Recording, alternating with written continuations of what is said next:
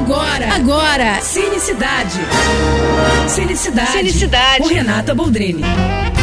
E no apagar das luzes de 2022 não pode faltar aquela famosa listinha dos melhores isso e aquilo, né? Então, divido com vocês os 10 filmes que eu mais curti assistir nos cinemas. Aqui só o que eu vi na tela grande mesmo, ok? Não tem ordem de preferência nem cronológica, quer dizer, só o primeiro que tem, que é o filme que mais me surpreendeu esse ano e sim é o meu favorito de 2022. Tudo ao mesmo tempo, em todo lugar. Amo esse filme. No mais, fui lembrando e anotando, sem ordem de preferência, tá? Certamente vai faltar coisa também, porque tem filme lá desde janeiro, né, gente? Então, olha, são esses: Avatar, After Sun, Marte 1, Top Gun Maverick, A Mulher Rei, Não Não Olhe, uh, Medida Provisória, The Batman, Licorice Pizza.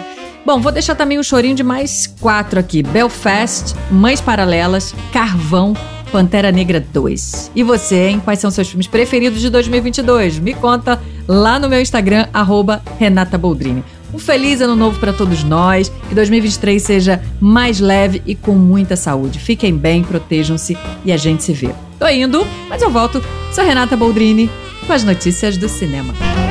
Você acabou de ouvir Cinecidade. Cinecidade. Com Renata Boldrini.